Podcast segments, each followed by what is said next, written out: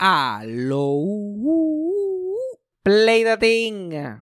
When you need mealtime inspiration, it's worth shopping Kroger, where you'll find over 30,000 mouthwatering choices that excite your inner foodie. And no matter what tasty choice you make, you'll enjoy our everyday low prices, plus extra ways to save, like digital coupons worth over $600 each week. You can also save up to $1 off per gallon at the pump with fuel points. More savings and more inspiring flavors make shopping Kroger worth it every time. Kroger, fresh for everyone. Fuel restrictions apply. Eso fue sarcasmo. Con Fabián Castillo. Bueno, último episodio viene. Tui, tui, tui, tui. Se acabó esta mierda. Yo prometí que iba a haber o un episodio más o dos. Ajá. Uno más. Uno más lo que hay. Porque el plan original, el plan original era. Hice, yo llevo haciendo unos cuantos con Freddy. Semana pasada Freddy tuvo su despedida. Dije, no lo esperen hoy. No lo esperen. Yo sé que la gente es loca con él, pero no lo esperen. Ya, yo- él tiene una fan. Una fan. Ah, ok. Y, y que ella, ella es loca con Freddy. Ella siempre me escribe, like, diablo, Freddy está brutal. Bendito. Le he dicho a Freddy como 20 mil veces, Freddy, mira, a ver, invítala a salir. Mira, tú, no, eh. tú no estás haciendo nada. Con tu vida, pero él Él nada. siempre. comiendo mierda. Pero el plan original era, bueno, para hacer un poquito, de- porque o sea, está cabrón que estás harto de hacer algo y de momento quieres hacer una despedida también para colmo. Ah, sí, bueno, para cerrarlo. Para cerrarlo, pero es como que diablo, este es el peor momento para pensarle en un bótate. Ajá. El plan era Freddy y invitó a Yajaira. Ujú. Yajaira hace un, un podcast conmigo y, yeah. después dejamos con, con Cassandra y nos fuimos. Los tres cojos, somos tiene su momento. Sí. Déjale que es tarde. Yajaira ni me ha contestado el mensaje.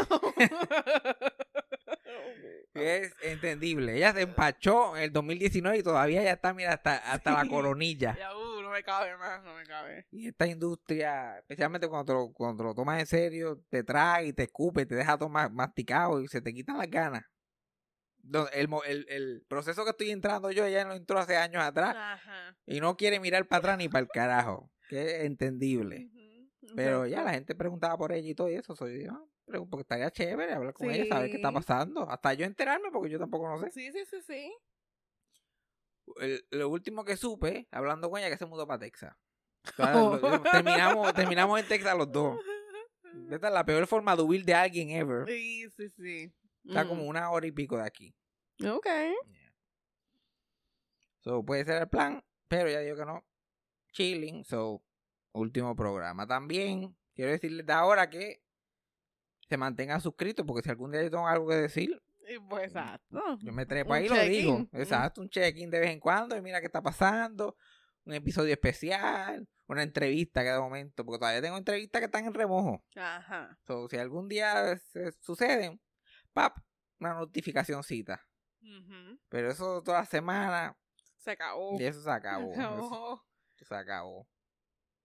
Pero coño, 223 episodios hablando mierda. Sí. sí, 223. Que ya yo hice la matemática. te- Si, si lo escuchan desde el principio, esos cuatro años. Ah. El rebinge, tú puedes escuchar una a la semana por cuatro años. So, hay material. Hay, Hay, materi- material. hay No material ahí quejar. de más. No se puede quejar. Como la, o sea, si quieren un documento histórico de lo que pasó del 2019 al 2023. Ahí está. Y mira que pasaron dos o tres cositas.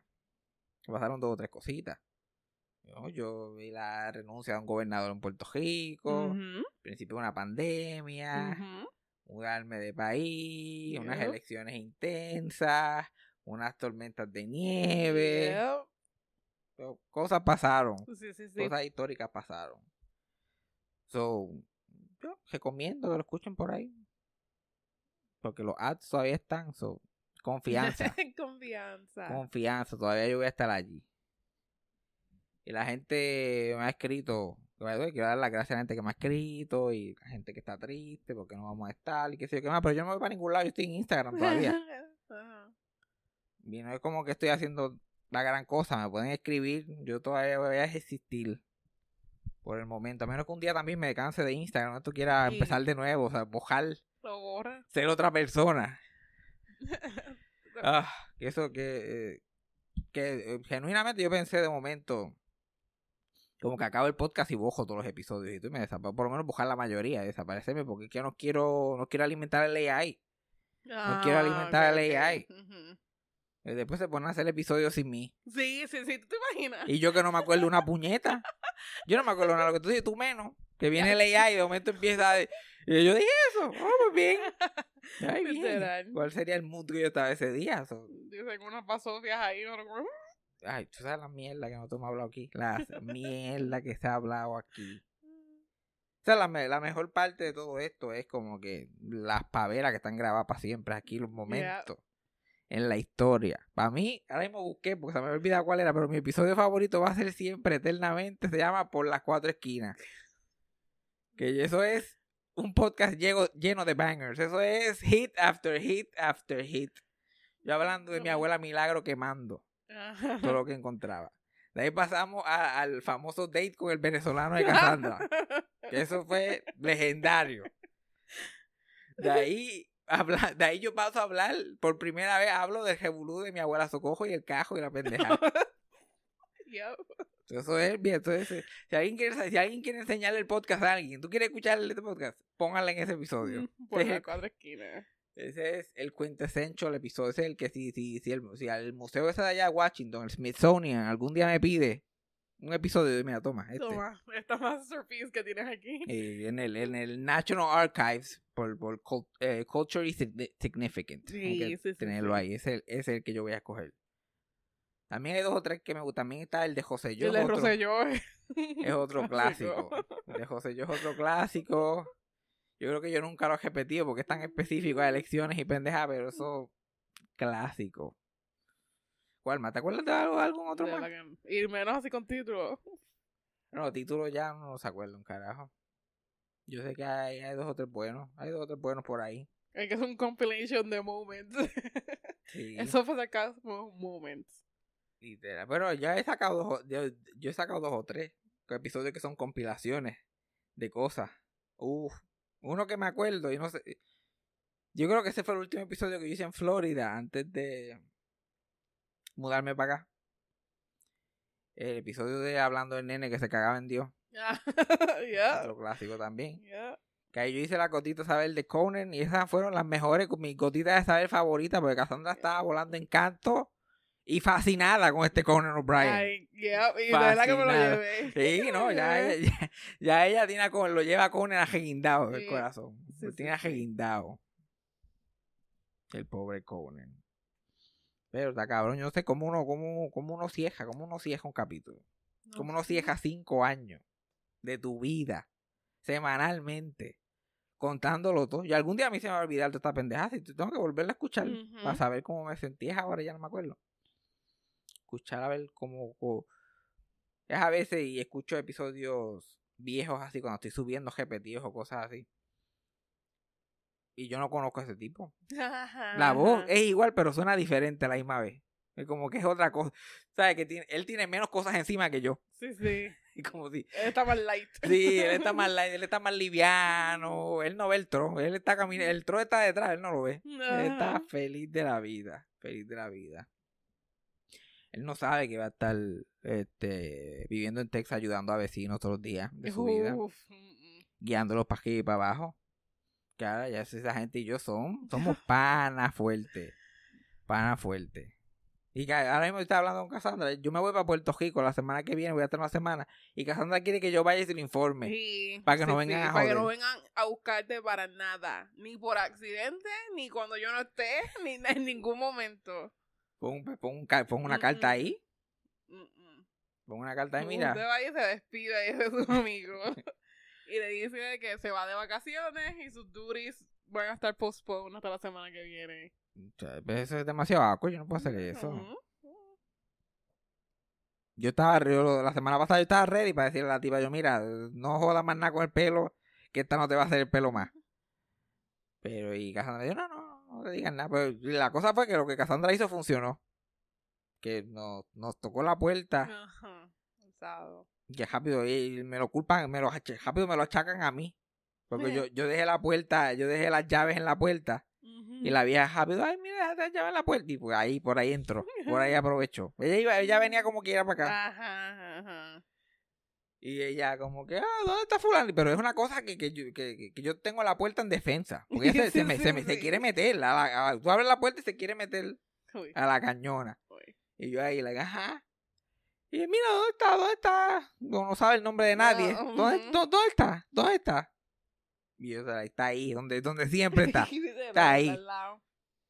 Y ella, like, "Hey, güey". y, y Cassandra la cogió y su alma dejó el, de- dejó el cuerpo checked in, dejó el, check del cuerpo allí en la sala y se fue a dar una vuelta. Me dejó solo con la tipa. Me dejó solo. Entonces, completamente. El emoji ese de la persona parada así con los brazos así estirados. En blanco. Y ella, mira, ahí está. Y hey, can you do my hair? Maybe, may- maybe, Yes, Sa- staring. Sa- Saturday, Saturday. Y, y, y, by the way, esto es lo que Cassandra está diciendo. Esta es la vecina y esto es lo que se escucha. Estoy haciendo la imitación de las Yeah. dos cosas. Ujú. Saturday, uh, or maybe su- maybe Sunday, um, or oh, okay, I'll let you know. Okay, but, but have a blessed. Y Cassandra just ni una palabra. Cuando, hasta que yo no cerré la puerta, Cassandra no regresó. Ahí volvió como Raven después de su vision. y ahí, ¿quién, y, quién, ¿y quién las pagó? La bofetada que le quería dar a la vecina me las dio a mí rápido. Yo cierro la y no me hable, no me digas nada. No me ha- y estábamos viendo algo en YouTube, quita eso. Yo no sí. quiero verlo.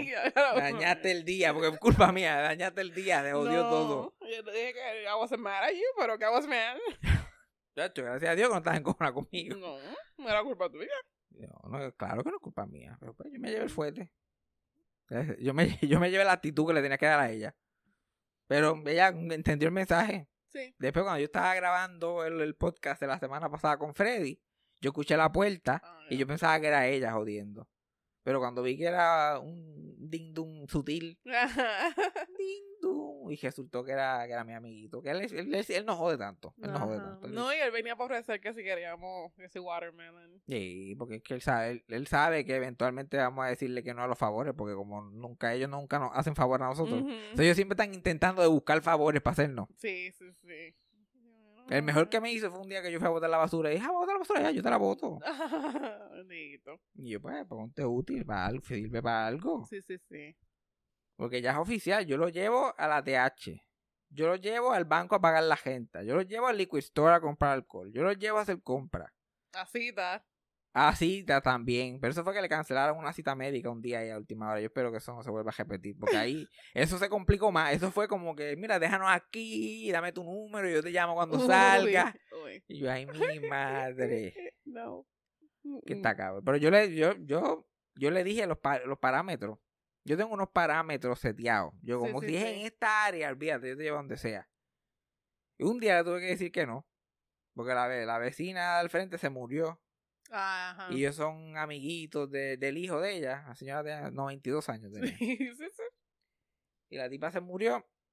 Y ellos estaban velando unos muebles de ella, o qué sé yo qué más. o ellos querían ir al velorio para el ojo. Y bla, bla, bla. Y él me dice, hey, mira, que se murió la vecina al frente. A ver si nos puede llevar al velorio. Y, yo, ¿dónde es? Y él, ah, yo sé dónde es. Ya, mala señal. Ujú. Porque él sabe, él sabe que yo se lo tengo ya especificado. Sí. ¿Dónde es? Yo sé dónde es, no te apures. No, no, y yo, no, no. no, que da un break. Me, me entro aquí al apartamento, lo busco en GPS, el, el- la funeraria. ¿De cuál funeraria es? Tal. Busco en GPS, a 25 minutos de aquí. Ah, ah. Entonces, 25 minutos ida y 25 minutos vuelta. Para ir a ver una vieja que ellos ni conocían. Y Yo tuve que ir, ir al pata con mi mamá. Yo, mira, papá, tú no vas para allá. Por lo menos conmigo no vas para allá.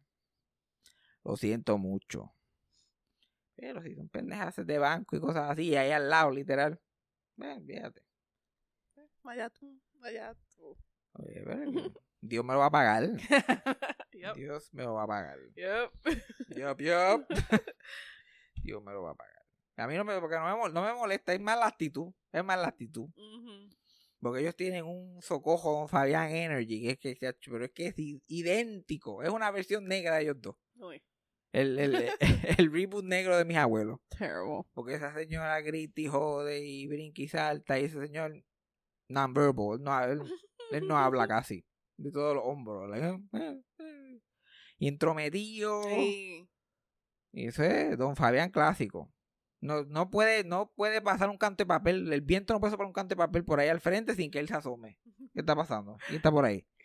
Todos los días que yo llego, todos los días, que yo puedo salir y entrar del apartamento mil veces durante el día, haciendo diferentes cosas. Cada vez que yo meto el cajo en el parking, él abre la puerta y se asoma. Sí. ¿Para qué? Ni puta idea. ¿Te lo haces a ti también? Yep. ¿Qué? Cabrón, ¿tú no sabes lo que es mirar por la ventana? Ni para entrometido sirve. Eso, Ni para entrometido. Por favor. Y cada rato preguntando que si viene el cartero, que si el cartero está por ahí. Qué sé yo. Y mira, esta mujer que está sentada frente mío pide cosas caras en Amazon todos los días. Jamás me pregunta, ¿mi cartero vino? Las cosas van a llegar. Exacto. Tranquilo. Las cosas, las veces que yo he salido de aquí a las 11 de la noche a trabajar y hay como nueve paquetes allí. Que nadie se los lleva. A mí es el único más paquete aquí. Literal. A mí. Literal. Mi papá me pidió un, un beeper para la batería de, de la alarma del cajo. Nunca la vi. Se aparecía. Alguien se fue con, alguien se escapó con un beeper. Esto para hacerme la maldad porque los vecinos me odian. Estos no, estos, estos no, estos ya yo los tengo en el bolsillo, pero los otros de al lado. Ah, los otros. No, Mm. la gente, yo, yo como que no le caigo bien. Más que porque no los miro ni le digo nada. Eh, Sí, pero qué cosa. Ni como que me ven para. ¿Tienen algo? ¿De verdad quieren hacer amistad conmigo? Inténtenlo. Ah, tanto con los good morning y los cómo está. Y que, que- mira, vamos, vamos a enfocarnos en la misión. Yo también lo. Al único que no me molesta es Robert. Porque él ha hecho favores para nosotros whatever. He's nice. Y yo, yo no, Robert, Robert, Robert a mí no me soporta. Una vez yo fui donde Robert a, a buscar ayuda y Robert picha era total. Picha era. Porque yo no lo, porque él siempre está sentado ahí como una estaca. Entonces cada vez que yo entro y salgo, tengo que decir, hey, hey, Robert, y él está por allá en el otro lado del pasillo. Ya. Tienes que tener el mismo script que yo tengo.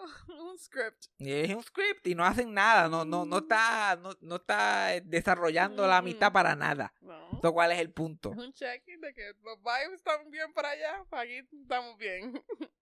Y Entra a tu casa. Yo, mi, mi, mi tanque social, yo siempre lo tengo con la luz prendida. O sea, yo no puedo estar, yo no puedo estar por ahí gastando mi good morning, mi Mm. hello por ahí con la gente. Pero yo en el trabajo y tengo que sacar como tres o cuatro al día y me cuesta. Yo le estaba dando training a, la, a una muchacha nueva en el trabajo ayer. Y lo más que hacía era darle truco para no tener que bregar con la gente. Ajá, ok. Yo, mire, si tú, si tú escuchas gente que viene de esta dirección, tú metes la silla por aquí eh, y, y tú los ves a ellos, pero ellos no te ven a ti. Y, si- si de verdad necesitan ayuda, pues tú sales. Si no, no salgas nada. Mm, Y el teléfono, mira, para bloquear las llamadas, tú lo que haces es pa, pa, pa. Y el, el, el audit que, que hay que hacer a mitad de noche y llenar todo ese papeleo, mira, yo lo hago en la hora de desayuno. Para que nada, ninguna de esta gente me venga a hablar porque me vean ocupado. Ya, yo, el el audit que se supone que está como a las 2 de la mañana, yo, hago, la- yo lo hago a las 6 y 15. Ajá. Cuando la gente está ya desayunando y jodiendo y yo, y todo el mundo está con, ay, good morning, y yo, Mm, ocupado, ocupado, working. busy, busy, Girl haciendo cosas, boss. haciendo cositas aquí, no, no, no tengo tiempo, pa, no tengo tiempo. Ajá, pero tengo dos o tres cositas que quiero mencionar que están pasando ahora mismo. Que se relacionan un poquito al último episodio porque como que ilustran parte de las razones que ya yo estoy quitado. Ok. Que ya estoy quitado de la pendeja, que ya yo estoy mirando para otros horizontes. Y el primero es el asunto de Lizzo. El bochinche que se ha metido Lizzo. Bendito. Bueno, no bendito. Déjame no, no, no bendito para ella, pero la, la cosa es todo, todo lo, lo gordofóbicos que salen a pasear. Ah, como que eso es, puñeta, bling, bling. Te vuelven como locos. Te vuelven como locos rápido. Y la cosa es que, aunque ya, para que tú, para que tú veas lo que es el internet y lo que es una narrativa, que la, la, gente, la gente, donde lo sopla, el- la gente va donde lo sopla el viento.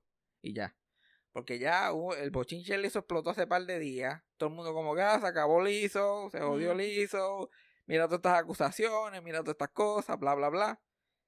Ya las, las bailarinas que lo están, la están acusando de todas estas cosas han hecho como que una, una entrevista o dos too many. Ya, ya están, y la gente, y ya tú, y ya, Sí, sí. ya todo el mundo viró la tortilla en Twitter. Ujú. Alguien dijo algo todo el mundo como que, ay, sí, ¿verdad? Como que ya no, como que hizo una entrevista para TMC. Y ahí todo el mundo estaba like, tú, ustedes van a seguir hablando lo mismo. Irse en una, una gira de medio. Porque lo lógico es, Si tú vas a, a demandar y sabes que tienes las de ganar, vete directo a la corte. Ajá. Gana ese caso, llévate los chavos, vamos para encima.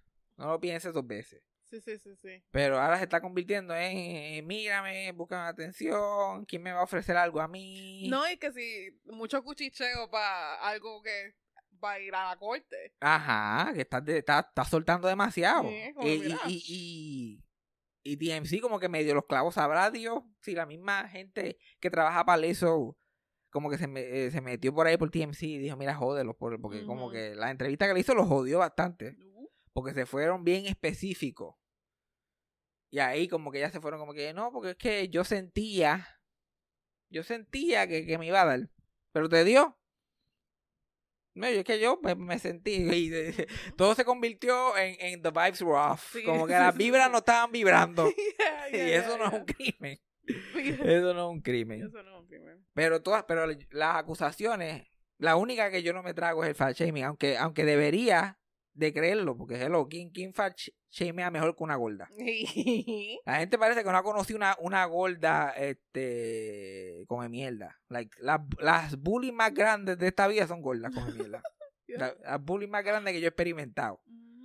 Y es para tú, para tú, con todo lo que la gente te va a joder, para tú levantarte de eso y poder crear tu propia narrativa, tú tienes que ser una hija de la gran puta. Tú tienes que convertirte en la persona más defensiva. Voy a acabar con que se me ponga de frente para tú poder como que sobrellevar. So, he conocido a muchísimas gordas come mierda que son insoportables y juzgan a, a las demás. Pero por alguna razón le hizo eso, de verdad me sorprende. Lo que no me sorprende son todas las otras acusaciones. Que si, como tratan a, a las bailarinas, que si los comentarios sexuales Ajá. y el harassment y todas estas cosas.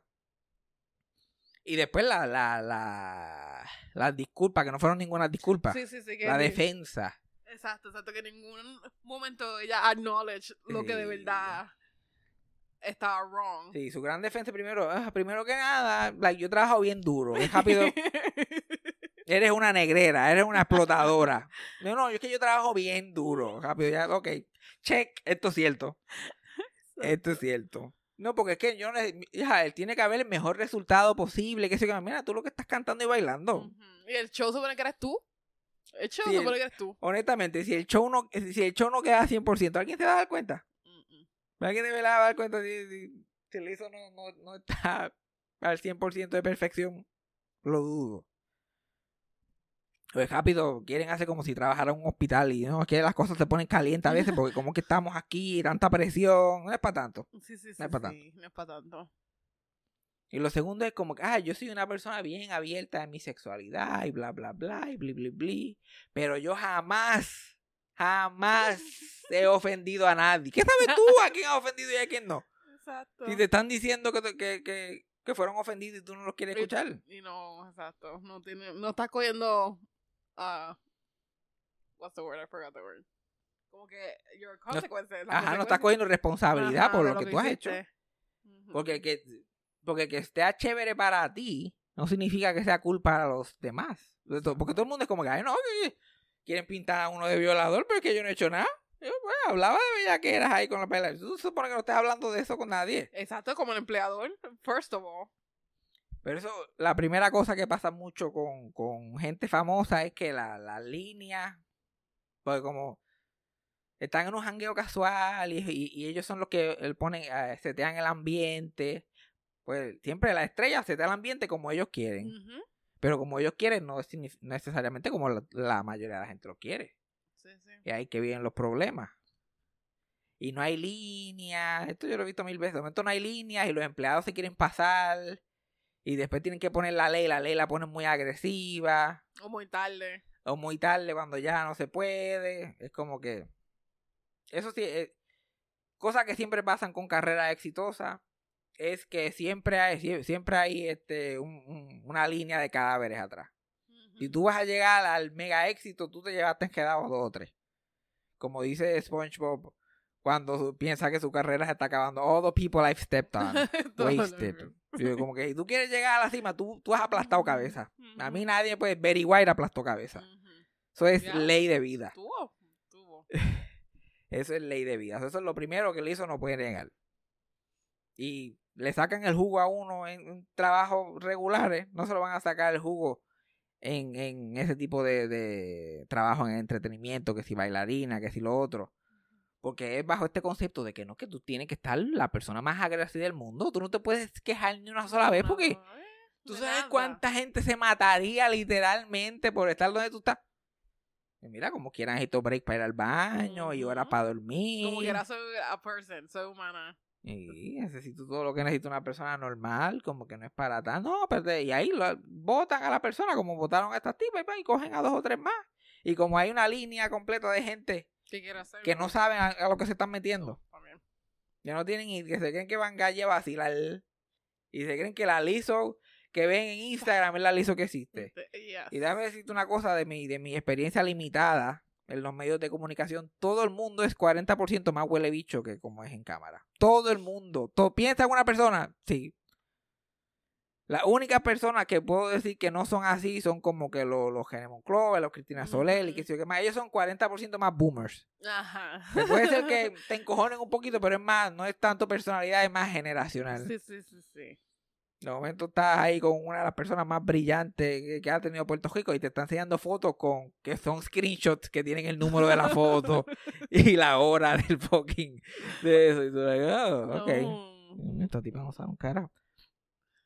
Pero eso es así, es ley, es ley de vida. Por eso que cuando yo veo a alguien ser un huele bicho en cámara, estoy like, Dios mío, este tipo de- debe ser el monstruo más fucking grande del planeta Tierra. Eso yo, yo veo al molusco y yo digo, si esto es lo que este tipo dice al frente mío, yo no quiero ni imaginar lo que este tipo piensa de verdad. Sí, sí, sí, sí. Porque todo el mundo se está filtrando. Todo el mundo está haci- haciendo la versión que ellos piensan que la gente va a aceptar. Sí, sí, está en su best, better behavior. Ajá, ellos están no como que best. no, chacho, po, po, po", que cada jato dicen una cosa, de momento se les sale algo que es ellos de verdad.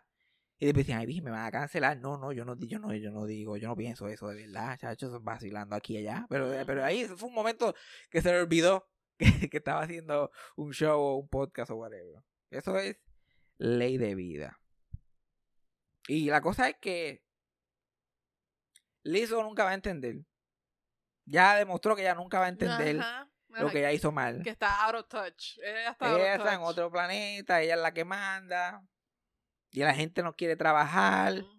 El ambiente mío es el mejor. Yo no sé de qué hablan esta gente. Pero la gente se le monta encima. Porque también, si tú.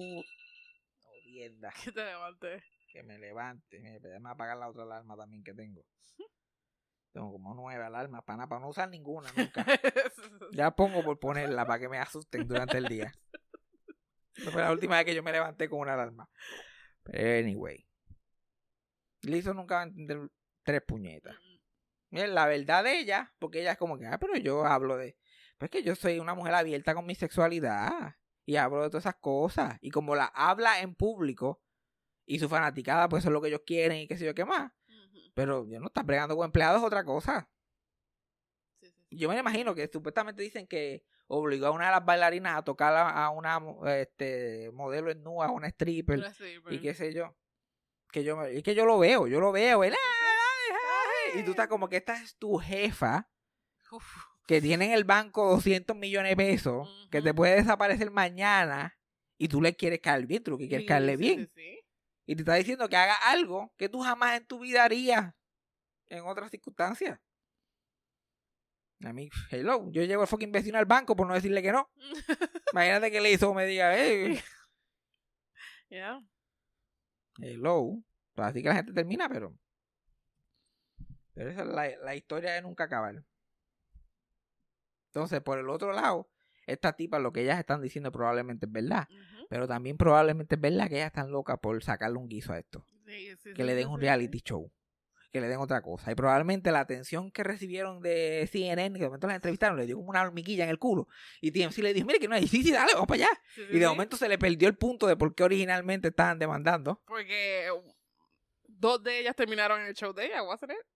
Ajá. Así fue como empezó todo. Sí, no, todas, eh, las bailarinas que están demandando, nosotros las vimos llegar como que risueñas y Sí, como we saw it. por primera vez. Y déjame decir, yo sé que ahora todo el mundo, es como porque ahora cancelan a Lizzo y todo el mundo lo sabía.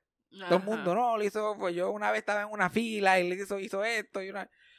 Pero, de verdad, yo honestamente, cuando yo vi ese show, obviamente no sospeché nada terrible, pero lo primero que, me, que yo decía es como que le hizo como que no entiende que tiene que dejar que el programa suceda. Ajá. Como ella insistía en hacer lo que le diera la gana. Eliminaba gente, de momento, no, no vamos a eliminar a nadie, Ajá, quedan. ajá. Y después, no, vamos a hacerlo otra vez. Y yo como que, tú no puedes hacer esto, un jue- esto es un game show. Tú no puedes estar cambiando cosas, diciendo sí o no, y traerlas para atrás, aceptando bailarinas solamente porque en su audición bailaron cabrón. Sí. La, la persona que hace eso, que tú bailas una sola vez y dices, no, tú, tú eres tan hija de puta que ya tú estás, ya tú eres parte del corillo. Esa es la misma que después a mitad de gira te pone a audicionar otra vez como una de las acusaciones. Exacto. Un día está, se, se levanta con el moño virado y está como, ah, ninguna de estas cabronas sabe bailar porque, porque bailaron mal una vez. Sí, sí, sí. Como mismo bailó bien una vez y se creía que era Dios, ahora bailó mal una vez, no, audiciones las a todas y las botan. Yeah. Si no sirven para un carajo. Ahora, el punto que yo la defiendo es eso de que estaba votando bailarinas por engordar. Y pendeja. Yo como que ella es la única que está contratando bailarinas gorda como quiera. Como que quién va a hablar mierda de ella. De todas las otras que están haciendo shows y conciertos. ¿Quién va a hablar mierda de ella? Ninguna la contrata. Que esa es otro pa- esa es otro cosa que contribuye al patrón de abuso. Porque haz lo que yo te diga, baila como yo te diga, audiciona, todas estas cosas. ¿Por qué? Porque nadie más te va a llamar. Yo te estoy dando la oportunidad de la vida. You better act like Ajá, literal, y actúa como eso. Yo te estoy, yo soy Dios, ¿ok? Sí. Tú dime papá Dios cuando me veas. A mí porque. Porque tú, tú te... le hizo con el milagro encendido. ¿Tú te, ¿Tú te crees que Taylor Swift? ¿Tú te crees que Taylor Swift te va a invitar a ti a bailar? ¿Ah? Ah, vete, vete, audiciona. Vete. vete, te jeto, te jeto. Vete, vete, vete para allá con, con... No sé, no se me ocupa más nadie. ¿Y qué mata? Cuando No, se no, bailarina. no se me ocupa, pero cualquiera, Ariana Grande, cualquiera. No, porque ellas tienen otras bailarinas completamente. Sí. Y ellas abiertamente no contratan gordas. Abiertamente. Sí, sí, sí, lo po- we can see it. Sí, pero, pero, ellos, pero como ellos son abiertos, no se puede demandar. Yeah. Yo si fuera liso, yo hubiera este, tomado responsabilidad. Por eso yo no la cancelé hasta que no salió lo que ella dijo. Pero para mí todo está en cómo tú reacciones. Ella se pudo haber salvado de tantas cosas, pero ahí se puso potrona. Ahí que la gente, la gente, La cancioncita, se tiró una cancioncita. Sí, cuando la gente, cuando la gente se pone, cuando la gente se pone potrona después que lo tratan de cancelar, ya ahí tú sabes. Esa es la, esa es la verdadera señal. No, no, sí, sí, que fue vacía porque nunca acknowledge lo que de verdad hizo, ni No. dijo perdón, mala mía, nada. Eh, No, yo trabajo duro, yo doy grandes oportunidades, yo hablo así. ok, milagro. Ok. Y estos son unos choques envidiosos. ya está. Se tiró a la defensiva, ya, ya, ya. A la defensiva. Ya, ya. Y como que, señor, lo que tenía que hacer es admitir. Mira, O por lo menos, mira, de- de- deme un tiempo para procesar, porque bla, bla, bla. yo nunca me he tirado a tratar de ofender a alguien con un comentario sexual. Que lo he hecho miles de veces. ¡Uh! Sabrá Dios. Solo Dios sabe el número total. ¿Veis? Si alguien me dice, mira, tú- yo no me siento cómodo hablando contigo porque tú hablas cuatro de lo que es. Yo como, ok, te entiendo. Voy a intentar, no como que me lo dice. Pero ponerse como que... ah. Eh, Ahí que se joden. No, bendito, me, me picó un poco porque yo, I was rooting for her. Pana, Eh, yo me la voy a seguir ligando igual. Yo la sigo siguiendo en Instagram. Y el show a mí me gustó, me gustó con el, el Here's to the Big Girls or whatever. Watch out for the big Watch girl. out for the big que el show se llama Watch out for the big girl. Hay que tener cuidado a esa. Pero a mí me gustó y I like Estuvo chévere, Estuvo chévere. Yo, yo pienso en la, en la salva que se dio el, el tiburón ese de Ana Barbera que estaba compitiendo. yeah. Porque es la competencia y ella salió en silla juega de allí. Yup. Le hizo la mata bofetada en una gira. A bofetada limpia. Y bendito las canciones ya no las vamos a escuchar por ahí. No, pero déjame, Ya, déjame no. decirte una cosa, y esto es algo que hemos hablado ya anteriormente del eso. Ujú. Es como que, mira, me tienes que suspender que soy gorda y linda. Lo sabemos, Ey, lo sabemos. Turns out que eso es lo que ella pensaba solamente. Ahí, ahí terminaban, ahí terminaban sus opiniones sobre la vida. Sí. Yo, pensé- yo pensaba que la actitud es como que, ah, yo no me importa cómo se vea tu cuerpo, todo el mundo es bello, eh, nada más bad bitch y qué sé yo qué más. Resulta que ella está cantando que ella es la única gorda linda. La canción, eh, existe solamente una gorda negra linda y se llama Lizzo. Eso es, ese es el punto de toda la fucking canción. Literal. Pero pues sí, psicológicamente hay muchas cosas pasando. Por eso como que la entiendo hasta cierto punto. Pero Sí. a la misma vez no sea ridícula. Esta es la cosa cuando no le crean a los artistas cuando dicen que ah, ellos han sanado. Porque todos los artistas cuando son billonarios y tal, y Barbara Walters lo estaba entrevistando, es como que no, que yo he aprendido tantas cosas. Mm. No, tú siempre estás aprendiendo, por lo que yo veo. Siempre estás aprendiendo. Bueno, Chacho. así es la vida. Con- That's true. Con un cojonal de millones en el banco, yo también estuviera sanado. Pero no es que, no, eh, no es que sanaste, es que la gente ya no te está challenging you. La gente no te está. Estás al lado de gente que están ahí como focos. Exacto, es más fácil cut off people que no agree contigo. Ajá, crear tu propio burbuja, tu propio Sí. universo. Que tú, que tú, tú siempre tienes la razón, tú siempre. No. Eh, Entra al mundo real. Lo mejor que puede hacer un artista es vivir en el mundo real. Cuando se, de- cuando se van a esa otra galaxia, que se pierden. Que se pierden. A mí, gracias a Dios, yo me rodeé con gente que lo que hace constantemente es joderme 24-7. Ve, Cassandra a mí me trata como basura. Mi tío me dice que es un fracaso cada conversación que tengo con él por teléfono. Yo como, esto gente que te mantienen humilde. Y así que lo prefiero, así que lo prefiero. Especialmente cuando las cosas estaban bien encendidas en su momento. Ajá. Que yo, tam- que yo también me lo creí. Uf, que sí me lo creí. Pero también siempre tenía gente alrededor que sabes, por favor, Sí. por favor. Mi tío era uno que decía, aprovecha que se va a acabar. Aprovecha que eso se acaba. Pero bueno, no siempre se lo cree. Yo digo, y, y yo, y yo digo que a mí se me subieron los humos y yo no, yo no logré nada. Entonces, la cosa, tú, a veces, yo pienso la persona horrible que yo sería. Yo sería una persona, porque yo, no the best person as is, Ujú. pero yo sería tan openly horrible. Horrible. Es que la gente sería horrible. Horrible. Sería como el como King Kong ahí. Literal. Y... Mordiendo gente just para que se callen or something. que, que- que- pensar cuál es la palabra que te describe. Pero no sé, no sé. Siento que te he describido, te he descrito con una palabra, ahora mismo no me, Yeah. oh, se me No ocurre. sé. Es como que pero, Cassandra tiene un, un- ah, pues, Cassandra nadie la metió en la cara nunca. Ese ese- esa es su cosa. Yo se lo digo constantemente. Porque Yeah, yeah, ella me brinca a mí para y me habla a mí. Yo de esta nena nunca nadie le metió una pela. yeah, La pela de mozo se la deben todavía. It's it's true. Bueno, no thankfully, porque mis papás nunca me dieron.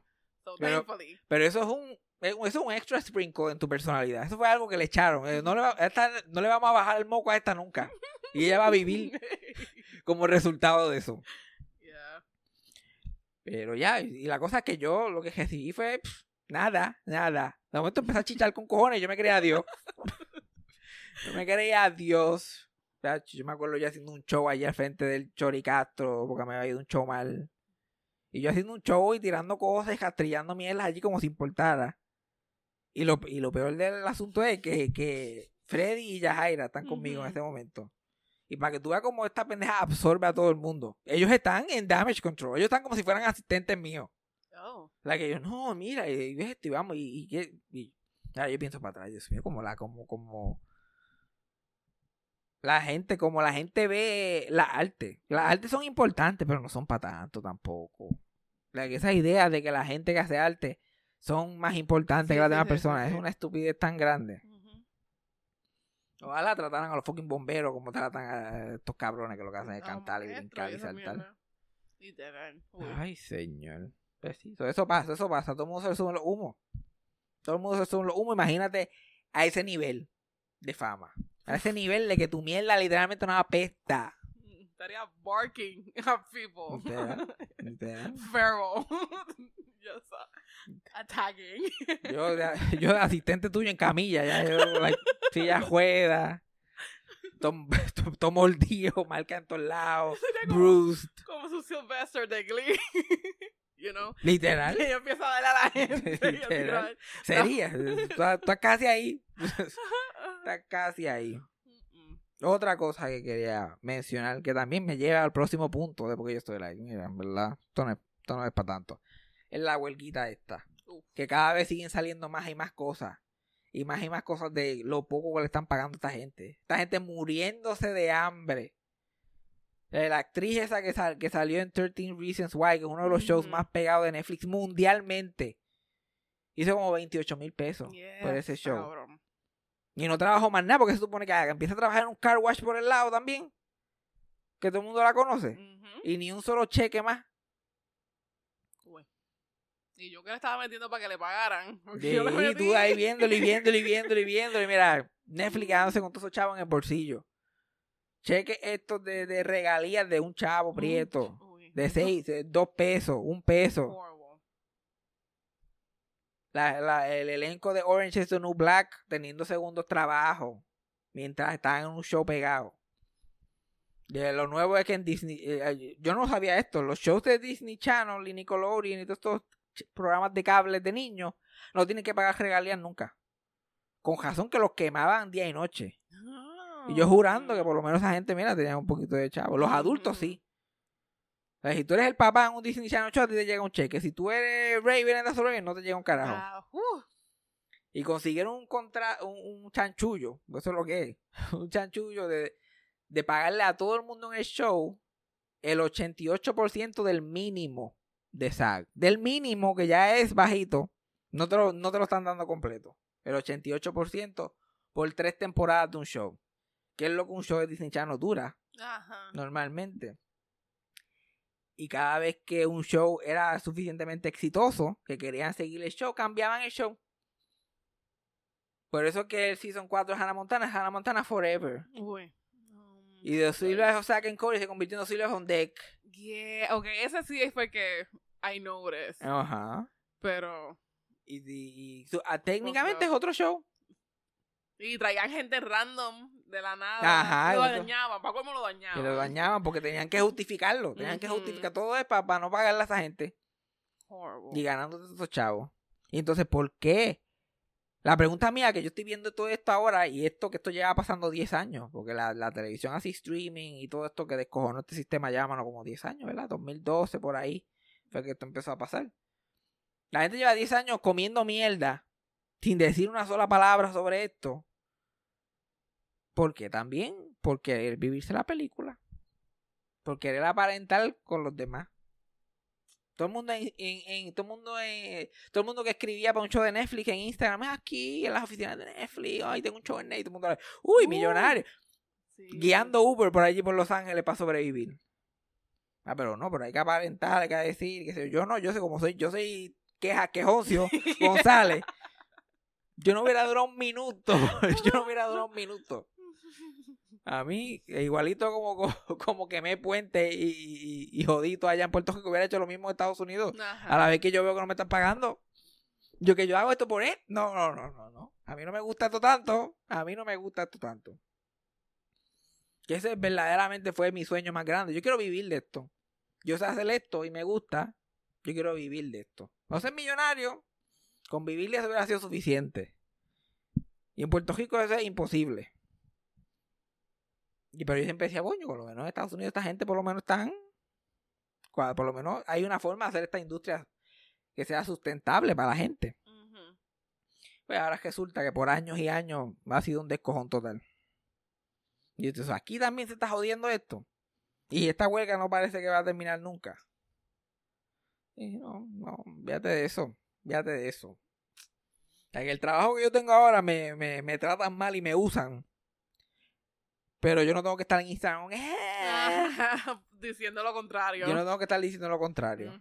Yo no tengo que poner mi, yo no tengo que vender mi fucking cara, que es lo único que tengo en mi vida. Yep. Y tener que estar like, no, y la pasamos tan bien Yeah, allí en el yeah, yeah, show y bla, bla, bla. Por eso yo pienso que ese, la industria es mucho peor que, ven- que, que, que trabajar en un McDonald's, honestamente. Es muchísimo peor porque tu, tu dignidad como ser humano es probada constantemente. Probada constantemente.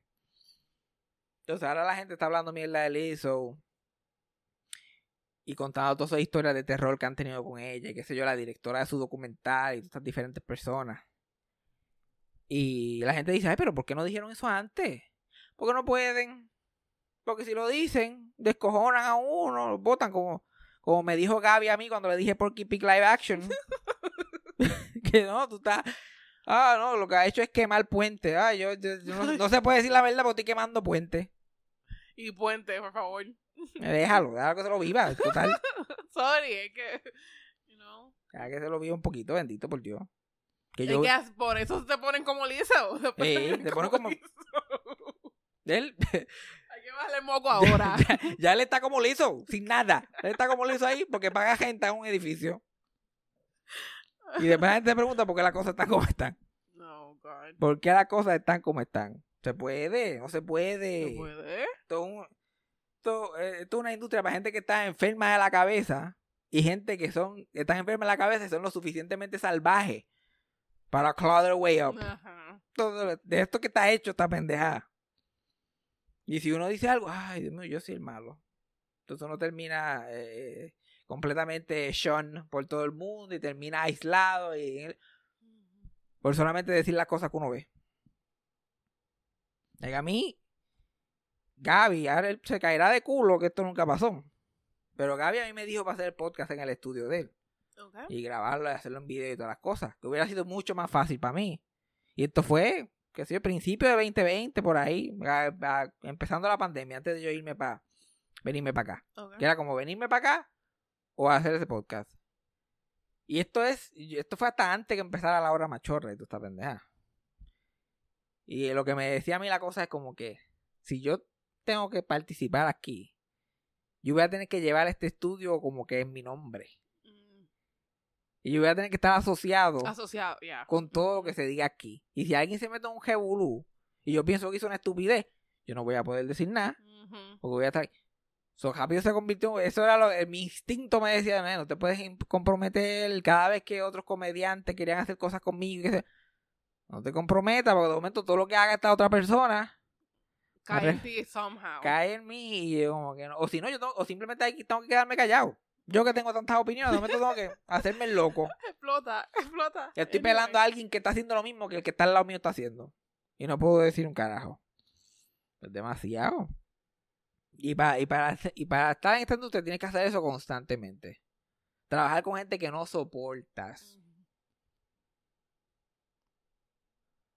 Yo no, yo no he conocido una persona que soporta Sunshine. Ni una sola. Ni una. Cabrón trabaja con un montón de gente. con un montón de gente constantemente. Pero alguien, pero alguien va, a- alguien va a decir algo. De vez en cuando alguien dice algo, termina jodido. Y que, ¿qué más se supone que uno haga? No tiene que, te- que y todo es con paños tibios. Todo el mundo con paños tibios, por lo menos mi experiencia en Puerto Rico, los paños tibios a todo el mundo, no se puede hablar mierda a nadie. No importa lo que hagan. Yo personalmente, yo nunca tra- trabajaría con Tranford Ortiz, con el director. Yeah. Eso soy yo. El tipo cometió plagio en una película y pensaba que la gente era tan fucking beseja que no se iban a dar cuenta. Yeah. Una persona que piense eso de su público está bastante cabrón. Público como quiera, no importa. Y no, y lo he conocido, buena gente, me he saludado por ahí, you know, nada en contra de él, pero no quisiera asociarme con ese tipo de cosas. Me acuerdo uno de los primeros veces que yo fui al estudio ese de Gaby, me estaban entrevistando para algo. No sé si era hablando pop o... Yo creo que sí, era hablando porque Transfer estaba haciendo una entrevista, después el próximo podcast iba a ser yo. Y yo estoy sentado allí. De momento todo el mundo pana y estamos todos hablando, hablando, ah, vamos sacando toda una foto juntas. Y yo se le cae, Dios mío. Yo quiero sacarme una foto con este tipo. Yeah, yeah, yeah. Y- Like, cuando tú estudias comunicaciones, que nosotros estudiamos, lo primero que te dicen y te lo recalcan todos los fucking semestres es lo que es plagio y que no lo puedes hacer y te fucking botan de la universidad. Y es lo primero que hizo. Y él, chilling. Uy, pero es verdad, y después hay un footprint que te asocia con esa persona. Sí, no, ya decía forever. eso. Yo no puedo hablar de ese tipo de comportamientos jamás en la vida. Ah, no, porque tú trabajas con. Literal. Y entonces, sin trabajar con él tan siquiera, de momento, ay, hace una foto todo el mundo junto, que voy a decir, no, no, yo no quiero sacarme una foto. Ahí, ahí, me hubieran cortado el puente allí mismo. Yeah, yeah, Todo, todo, todo, todo era matter of time. Todo era cuánto yo podía aguantar. Y me acuerdo que nos sacaban la foto. Y no solamente es que te sacan la foto. Sacan la foto y la postean y tú tienes que compartirla. Si tú no compartes la foto, oh, no compartí la foto, bla, bla, bla. Todo es un fucking problema. Todo es un fucking problema. No se puede. No se puede. Yo tantos esos años cargando con la bolsa de mierda. Yo no podía decir nada a la bolsa de mierda porque la bolsa de mierda andaba con todos los amigos míos. Y todos los amigos míos siendo hipócritas, no soportaban a la bolsa de mierda, pero como la bolsa de mierda guiaba,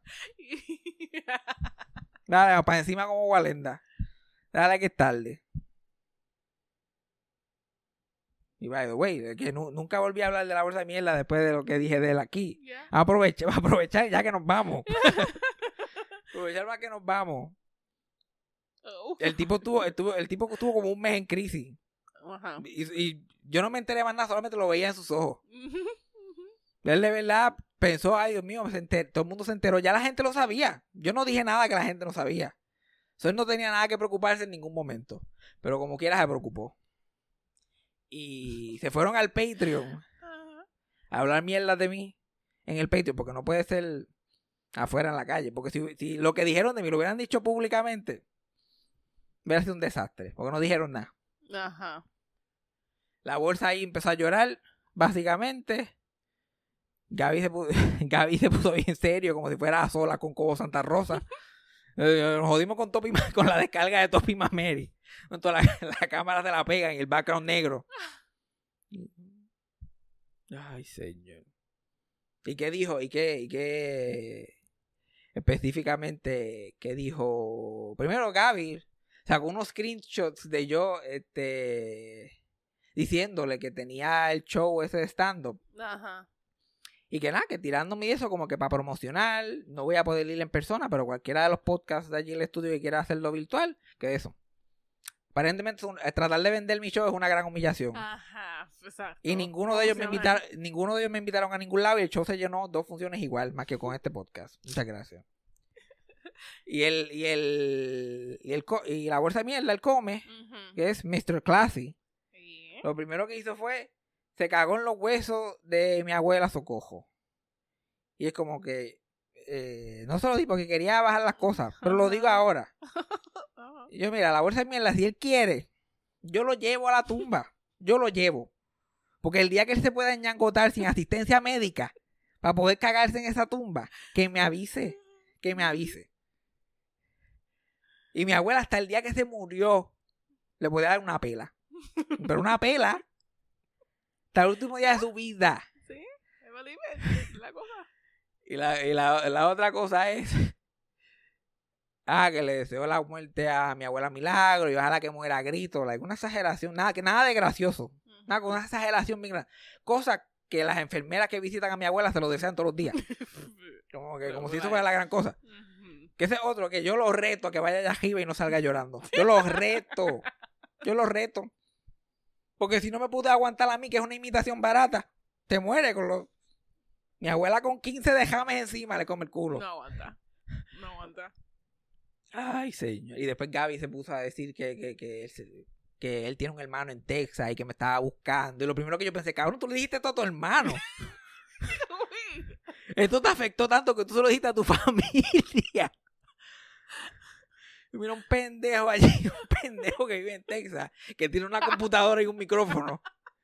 Se puso a decir que yo era un pendejo. Y el hermano, ¿sabes qué? Deja que yo lo vea por ahí. Que le voy a caer encima. Ojalá yo llegara a un cuartel de la policía, pero embaratado. y tener que contarle lo que pasó. Yo tuve a este señor, yo le dije Porky Pig live action y le enseño la foto. Yo, yo en corte. Y después vino el hermano y llegó y me metió una pela. Me metió una pela. Y después vino la bolsa de mierda y se trató de ñangotarla en una tumba, se rajó la cabeza, tuvimos que llamar a la ambulancia, fue toda una pendeja. Todo una pendeja. Ay, señor.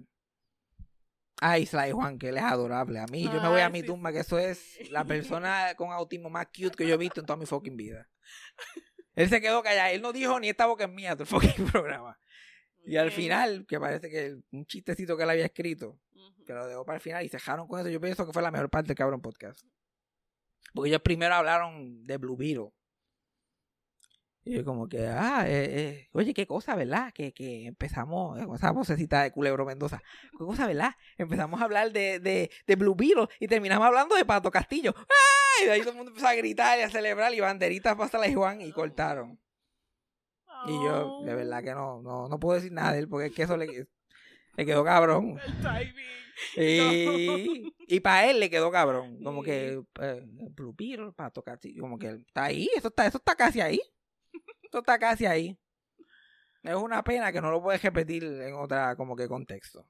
Pero le quedó cute, le quedó cute. Ay, señor. Pero nada, quería añadir eso porque sí, sí, sí. yo vi el, el podcast este para Patreon y yo decía, Dios mío, eso es fa-". Y yo como que diablo, van a empezar a hablar mierda aquí, pero, ¿verdad? Nada guau. De- de- eh, el- la contestación fue, coño, que mucho me dolió. Eso fue lo que yo lo que vi fue dolor. Yo lo que vi fue dolor. No vi como que, mira, intenta eh, insultarme de alguna forma. Mira, mira qué cosas hay. Existen cosas para insultarme. Nada, nada. Nada, de, de ti, ah, que, que, que un día tú te vas a casar y me vas a dejar botado. Y yo, yo no sabía que tú me tenías adoptado. oh, my god. Y ay, güey, aparentemente tú me tienes adoptado aquí, me vas a dejar en una caja de cartón por ahí tirado. abandonado como un gato. con un cachojo ahí. A tocar la puerta a la gente para que te.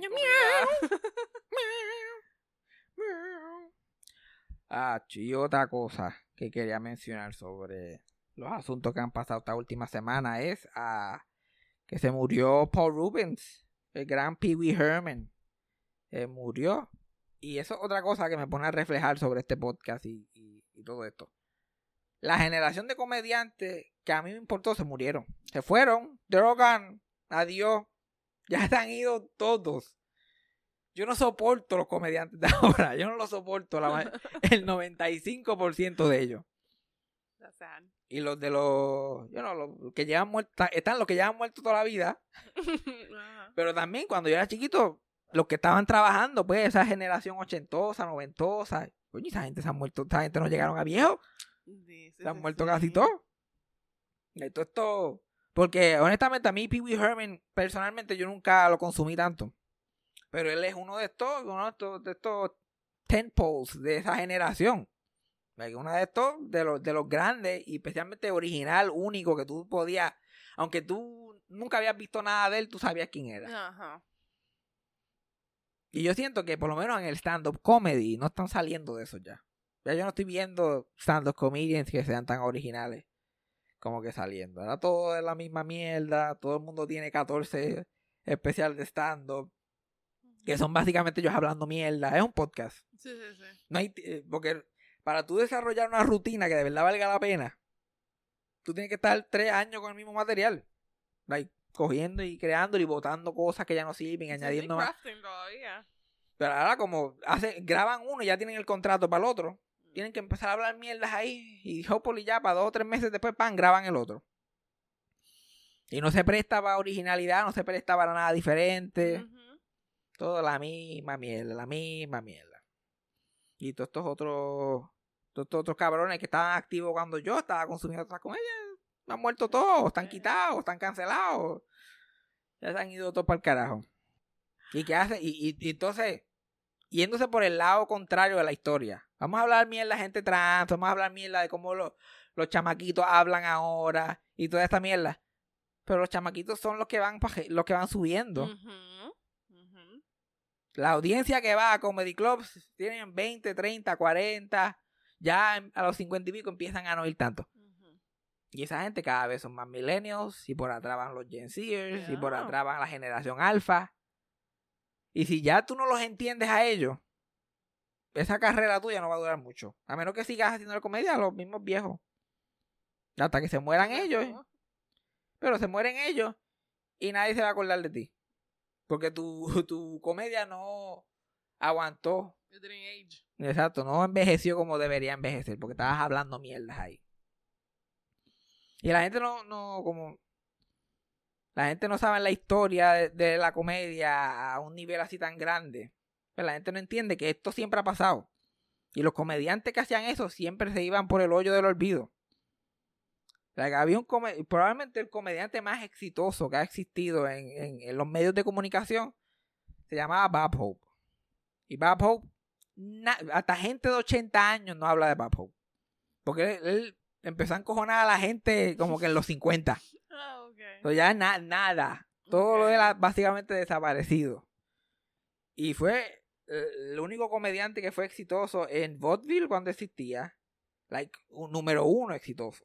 En vaudeville. En Broadway. En la radio. en la televisión y en el cine. Número uno en diferentes partes de su carrera. Tuvo una carrera increíble. Tiene récord Guinness de más honores a un ciudadano. Nadie se acuerda de él. Porque, ¿qué él estaba haciendo? Él nació en el 1903.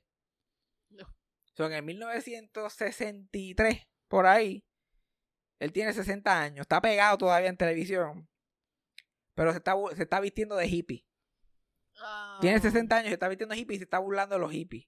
Y del free love y de toda esa mierda. En los 60. En los 60. Ya. Y después en los 70 y sigue Ujú. con el mismo cuento, aunque los hippies ya no están ni de moda casi. Y después en los 80, que el, el, el, SIDA se está acabando con la gente, le está haciendo chistes de gente gay cada cinco minutos. Yeah. Eh, mega republicano, like, mamando el bicho a Richard Nixon durante la guerra en Vietnam, que cuando toda la gente joven estaba en contra de eso. So, poco a poco duró un montón de años, siguió trabajando hasta los noventa y pico, en, en los 90. Se retiró en el 96, casi lo tuvieron que arrastrar de la tarima. Pero fue olvidado en su propio tiempo. Porque ya la- el- cada vez la gente iba, envejeci- iba envejeciendo, sus fanáticos se iban muriendo. La gente nueva es como que... ugh. Aunque su trabajo en películas y su trabajo en otras cosas era espectacular. Ya el nombre de él era como que... ugh, este fucking republicano, Ronald Reagan, esta fucking mierda. Y se fue agriando, la, la percepción de él se fue agriando y agriando y agriando, que hasta en los 70, cuando en el Comedy Store hubo una huelga para que le pagaran a los comediantes, y ya él sabía que él estaba fuera de... de- ya no tenía eh, popularidad entre los mismos comediantes, él envió una carta a ellos que leyó el jefe de la unión como con una reunión. Y literal, los que estaban allí son gente que ahora tiene 70 y 80 años. Los Letterman, los Lennons, los Robin Williams. Y yo como que, ah, este, keep fighting the good fight, bla, bla, bla. Sincerely, Bob Hope. Y todo el mundo like, eh. No. ¿Qué era Bob Hope? ¿Qué era me importa a mí Bob Hope? Y lo tiraron al zafacón el papel que le escribió. Una leyenda de la comedia y ellos como que, este tipo no queremos saber de él. Se murió en el 2003 a los 100 años. Uh. Que no fue ni hace tanto. Like, yo, me, yo me acuerdo cuando se murió. Pero fue completamente, mira, borrado. Completamente borrado del espacio. Sin embargo, gente que, que, que su sin embargo, hay gente que su mensaje era tan progresista que todavía están hablando de ello. Pero pues. Esa es la vida que nos ha tocado. Pero pues, ¿qué les puedo decir? Mientras terminamos este capítulo de mi vida y empezamos uno nuevo. Pues. Bueno, debería obviamente dar las gracias a toda la gente que ha escuchado durante estos cinco años a toda la gente que me ha ayudado a, a- hacer esta pendeja, porque esto no, ha, esto no ha sido solo, esto ha sido el sacrificio de mucha gente que ha tenido que joderse. Primero que nada, Yajaira, que básicamente desde el primer está dado para encima, creando logo, creando canción y qué tú quieres hacer y cómo lo quieres producir y vamos a hacerlo y bla, bla, bla. Freddy, eso era como que vamos a escribir esas descripciones y vamos a ver cómo se va a llamar el podcast, le puso nombre, el, no- el nombre, el logo, la canción, nada tiene que ver conmigo. Yes. Yeah. Nada. Pero Freddy con ese nombre yo se la doy. Literal. se la doy. Y la historia, la historia de ese nombre es tan fucking graciosa, porque me acuerdo que yo estaba en el CBS ayer frente Sagrado. Ya era yo estábamos arrebatados buscando pizzas congeladas, ya tú sabes. Para, para- para nuestro evening at home. Y yo estoy hablando con Freddy, mira, dame nombre, dame nombre. Eh, y le me dio un nombre cabrón. Lamentablemente busqué ese mensaje, no sé cuál es el puto nombre. Y le y, y le digo una línea de SpongeBob porque así que nosotros nos hablábamos yo como que yo Freddy you're genius at showing y él me escribió eso fue sarcasmo y yo like olvídate olvídate este es el nombre ese es el nombre eso fue sarcasmo con Fabián Castillo y para encima como Walenda No. y yo sin saber un carajo de hacer podcast de editar de nada todo el mundo como no te apures nosotros lo hacemos vamos para encima y la energía que, que, que Yajaira le puso a esos primeros episodios y todas esas cosas. Eso fue el- lo que fueron definiendo el concepto de lo que íbamos a hacer. Poco a poco lo, lo, lo fuimos creando. Después Yajaira se va, todo pasa con la misma semana. Yajaira se va, me sacan del trabajo por la pandemia, hay una pandemia pasando, yo estoy solo allí en Santurce haciendo un carajo. completamente en pánico porque no había... Eso fue ese- esa semana que me habían botado el trabajo, pero no habían, el PUA no existía todavía. Ajá. De momento yo no tengo trabajo, no tengo nada. No sé prender una computadora, no sé con quién voy a hacer el podcast, no sé qué, nada, estoy completamente en cero. Y aparece esta señorita por ahí. Que si algo que ella y yo tenemos que nos, nos une, el, el handshake de, de unión como el meme, es la impulsividad. Cuando nosotros todos decimos para encima, es para encima. Y ella me escribe. Y yo estaba molesto contigo porque estabas al garete. Pandemia pasando y tú, like, "Ah, a mí no me importa por joder, ¿cómo haces tú? Ajá. A mí no me importa, yo no voy a hacer nada, fuck it. Y me escribe, y yo estoy bebiendo sangría, porque no tengo chavo ni para gomis. Yo estoy bebiendo sangría. Deprimido de eso. Y me escribe. Y yo te escribo para atrás, y qué sé yo, like, llámame. Oh, dale, te voy a llamar por FaceTime. Pap, me llama por FaceTime. Estamos hablando mierda, yo estoy contando todas mis penas. Y bli, bli, bli, y bla, bla, bla. Y yo de momento, out of nowhere. Oye, sí, um, este. ¿Y si me tiro para allá, para Texas? Pues, Dale, mírate para acá, pss, fíjate. Vamos para encima. Y yo, like, ok, dale. Ah, checar los pasajes, papá, los pasajes estaban atados. A mí me quedaban 200 pesos en el banco. Yo no tenía más nada. Y los pasajes estaban a 237. Y yo pues tengo 200 pesos. Si tú pones los 37 y ya Cassandra estaba pues, bu- buqueando el vuelo. Vamos para encima, pam, pam, pam.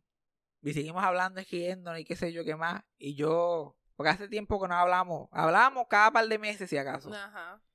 Pero no habíamos hablado en FaceTime. Esa es la primera vez que estoy viendo así hablando, escribiendo y pendeja. Y yo siento esa energía que nosotros siempre hemos tenido. Simplemente la miro y dije, ¿tú quieres hacer podcast? Sí. Y eso fue todo. La única conversación que tuvimos. Tres años. Tres años de podcast. Eso fue la única conversación que tuvimos. Y así. Ok, dale, yo te llamo ahorita, lo hacemos, bla, bla, bla. Y para encima. Fue un 12 de abril. Peak pandemia. Ese aeropuerto vacío. Y yo, yo llegué aquí por primera vez. Y para encima como Walenda. Y Cassandra, que yo sé que no le importa esto para tres cabezas de carajo. Could not give less of a fuck. No tiene ambiciones de que nadie vea su cara, ni sepa quién es, ni nada por el estilo. Pero ahí estuvo los tres años, que yo sabía que había un día que like, ay, Cristo amado, porque esto no termina. No, él, él está exagerando because it was not like that. Era así en tu mente, pero eso, eso es lo que quiero decir. Era así en tu mente, pero tú jamás me dijiste nada. Porque este, es- este la, si tú buscas Ride or Die en, en el diccionario, te va a salir Cassandra. Te va a salir una foto de ella, porque cuando ella dice, ella no soporta a nadie, pero cuando, hay, cuando ella decide que alguien está en su equipo, ahí esa persona va a estar en su equipo regardless. Yep. Que llegó el punto que ella no me dijo, mira, sácame esta mil de poca, me están matando. En ningún momento. Yo fui el que dije, como que, ¿tú sabes qué? Esta mujer ya, ya se ha ganado sus alas, se ha metido un macho. Y si yo no aguanto hacer este podcast más, yo no me quiero ni imaginar cómo está ella.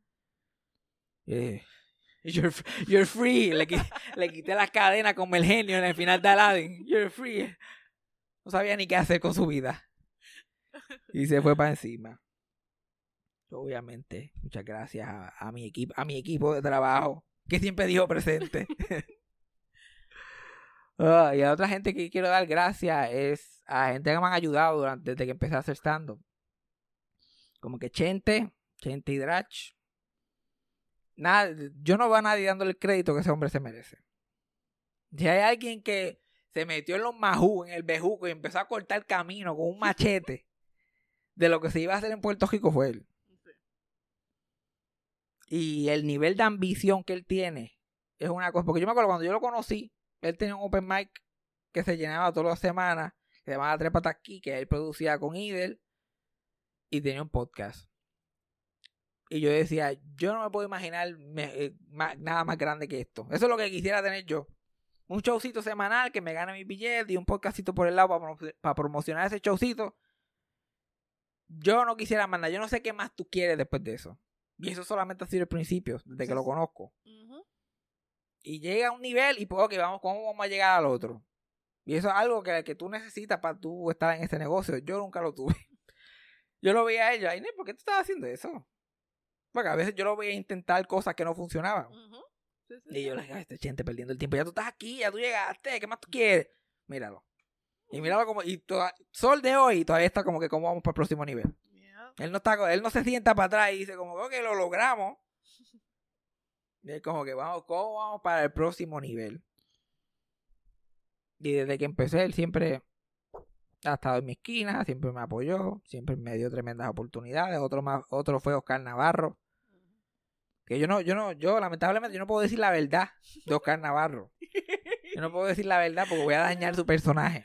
Sí, sí, sí, sí. Pero es una de las mejores personas que yo he conocido en toda mi fucking vida. Like en general. Y es algo que tú lo ves por ahí y no lo piensas. No lo piensas. Si alguien, si alguien tiene la posibilidad de lograrlo de una manera ética, sin tener que venderse el mismo, él. Porque hasta el sol de hoy él está en esa dirección.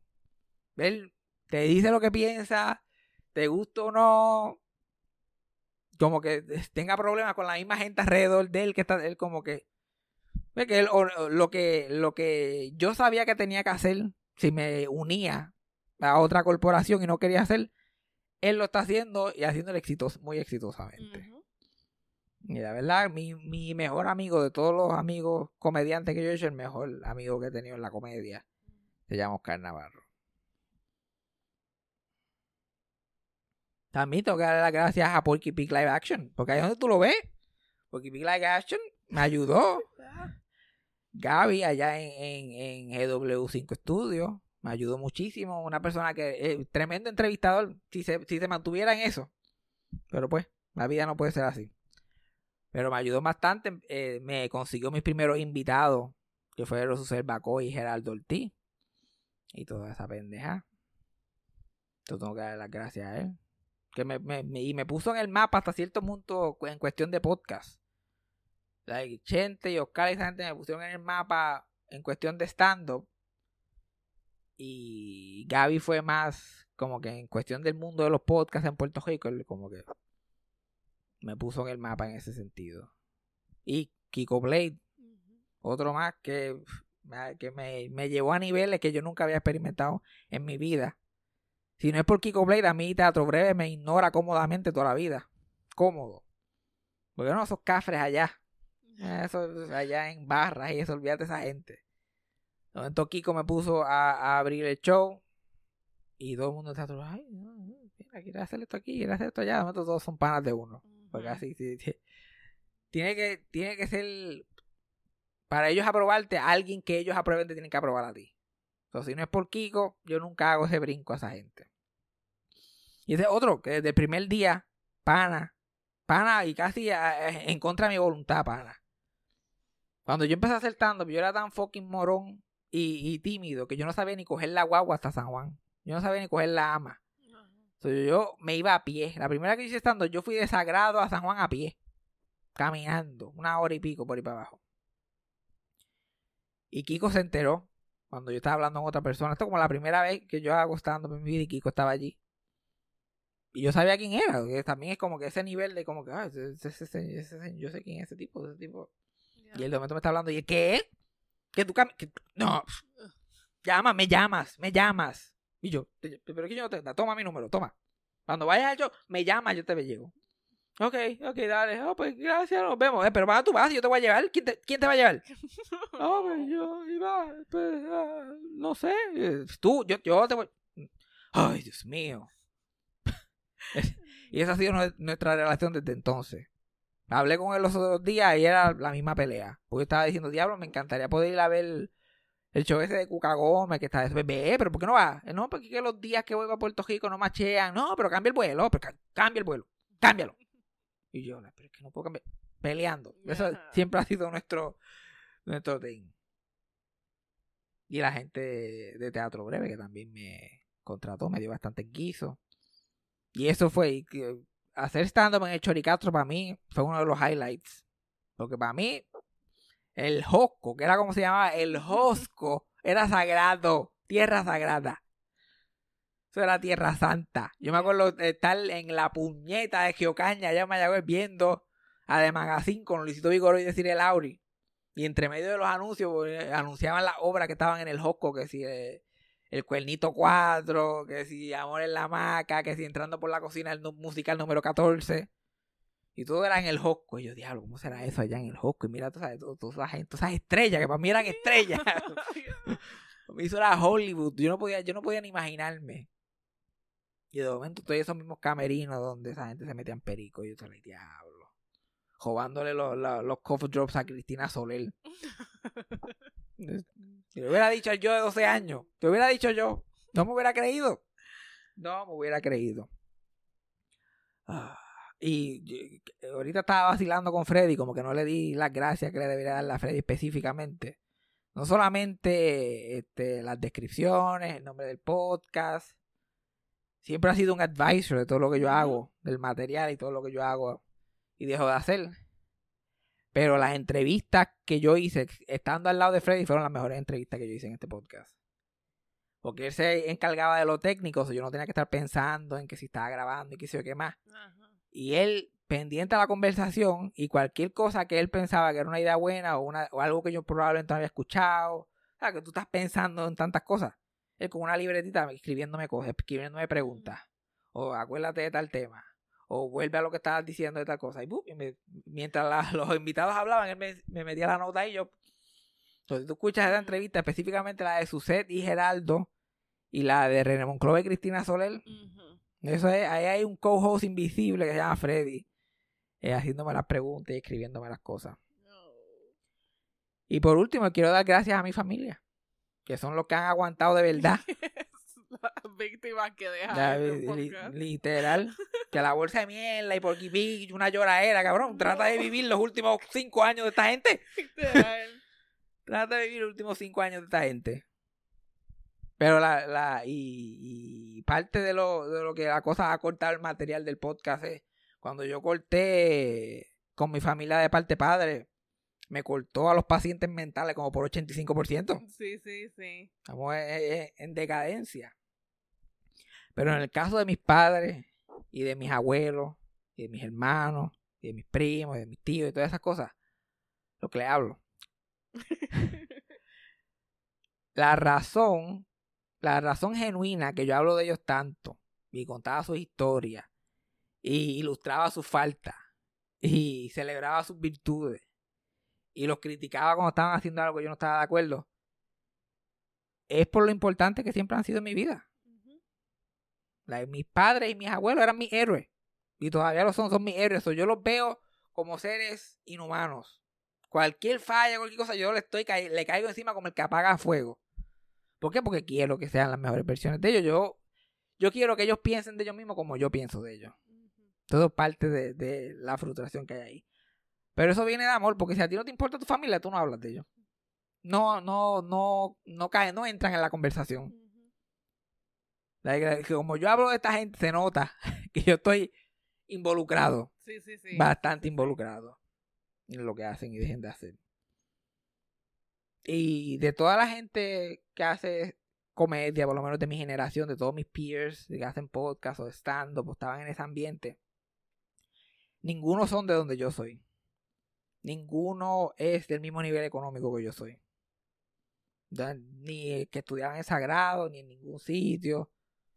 Yo llegué a donde estoy por los sacrificios que mi familia hizo. Porque esta gente no son millonarios, no, no tienen nada. Todos los que yo conozco que están haciendo estando mojoneando por ahí, estaban en apartamentos que le habían dejado sus abuelos, o que le habían dejado sus padres, o que se los pagaban, o vivían con su misma, con su misma familia, podían mojonear todo el día para hacer estando por la noche. Todo el mundo tenía oportunidad que yo no tenía. Yo literal estaba allí cagando el pelo, trabajando en el parking, eh, mi abuela Socojo apoyándome por un lado, mi mamá, mi papá económicamente, ayudando por todos lados, por todas las direcciones, para que esto cuadrara, cuadrara porque si no, no, no cuadra. Y años que en sagrado que nada estaba funcionando, yo estaba colgando todas las clases, básicamente perdiendo. Lo que único se puede describir como perdiendo los chavos y perdiendo el tiempo. Ah, Mi tía por parte de padre jode y jode. Que me empacara, que me fuera para Mayagüez, que me olvidara de eso, que dale que estarle, porque ella está pensando en los chavos que está gastando mi abuela, que no, que no está gastando ella. Y yo teniendo que aguantar esa humillación constantemente. pero, pero algo me decía a mí que yo tenía que seguir. Algo me decía que yo iba a encontrar como que tenía que empujar. Y parte de eso me lo decía era mi mamá. Mi mamá como que, mira, quédate ahí, esta es tu oportunidad, tú sigue, eh, sigue intentándolo, vas a llegar, síguelo por ahí. Mi papá no se perdió un episodio de este fucking podcast. Yeah. yeah. Por más tortura que hay, me imagino que a veces temblando, temblando, para aprender el radio. Ay, Dios mío. Siempre lo escuchaba. Cuando no lo escuchaban, se, se, se preocupaban. Eso, eh, yo no he contado esto recientemente, que yo estuve dos semanas sin postear episodio. Yo no posteé episodio esa primera semana. Y a veces la gente me escribe, pero eso me quedo. so- pero nadie realmente me escribió así mucho ni nada. So, eventualmente me quedé dormido y dormí. Para catán de hora me levanté como a las 10 de la noche. Cuando me levanto tengo como 40 llamadas perdidas a mi papá y 40 llamadas perdidas a mi mamá. Y, lo, y mi mamá estaba en Florida visitando a mi hermano con mi papá. Chacho, de momento, mi mamá me llama y yo, hello. Ay, nene, Dios mío, gracias. Ellos pensaban que me había ahorcado. Ellos estaban cagados ¿sabes? este no sacó, porque ellos sabían lo importante que es todo esto para mí. Entonces a podcast Dios se jodió. Algo le pasó. Y, mi- y mi, pa- mi mamá pensaba que me había ahorcado. Mi papá pensaba que yo y Cassandra los dos estábamos muertos. que el dióxido de carbono, algo, algo pasó. Estábamos los dos muertos allí y nadie nos había encontrado. Porque había desaparecido por un par de horas y un podcast no había salido. Yeah. Pero así son esa gente. Ah, y como y como han pasado todos estos años, cuando yo empecé este podcast, mi abuela Socojo estaba todavía activa en la comunidad, guiando y viviendo y brincando y saltando por ahí. Cinco años después, todo ese proceso y toda esa pendeja. Impresionantemente, este podcast muere hoy y es otra persona que Milagro González en Tejado, Yeah, invicta. invicta. Milagro 750, el mundo cero. Yo siempre rooted for Sí, dale, dale, dale, dale, que tú puedes. Otro, papá de Silverio. Tanta mierda que hable el papá de Silverio. El podcast murió de viejo. Y Silverio, bien gracias. Bien gracias. Tú sabes que, papá de Silverio, hablé mierda. Te, lo voy a, te, te voy a pedir disculpa aquí. Me hablé mierda. Tú síguelo por ahí. Síguelo por ahí. Que estoy seguro que aunque no, ha- no haya podcast, el día que te muera, me van a explotar el DM igual. Yep. Me van a explotar el DM igual. Pero nada. Muchas gracias por escuchar. No sé qué creativamente me espere el destino, pero espero que si algo, si algo se me ocurre o si algo quiero intentar, que ustedes estén ahí para escuchar qué viene próximo.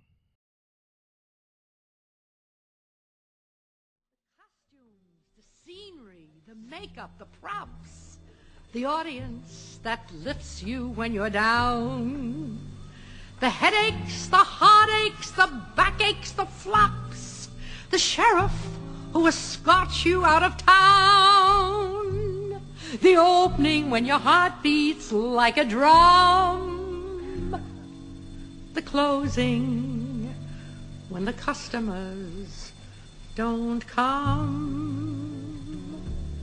I've said this before, but there's no business like show business, like no business I know.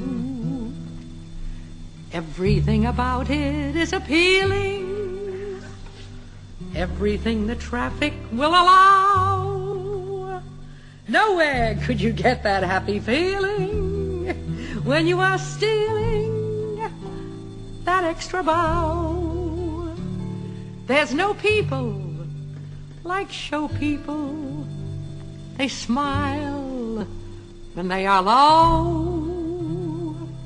Yesterday they told you you would not go far. That night you open, and there you are. Next day on your dressing room, they've hung a star. Let's go on our show.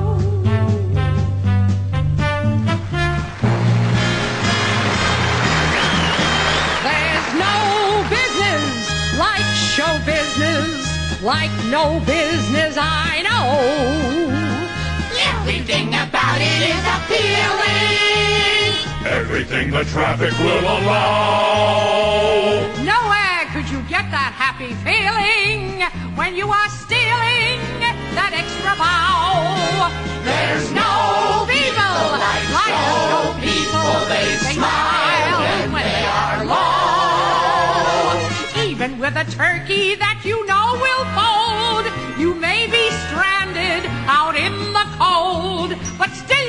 change it for a sack of gold. Let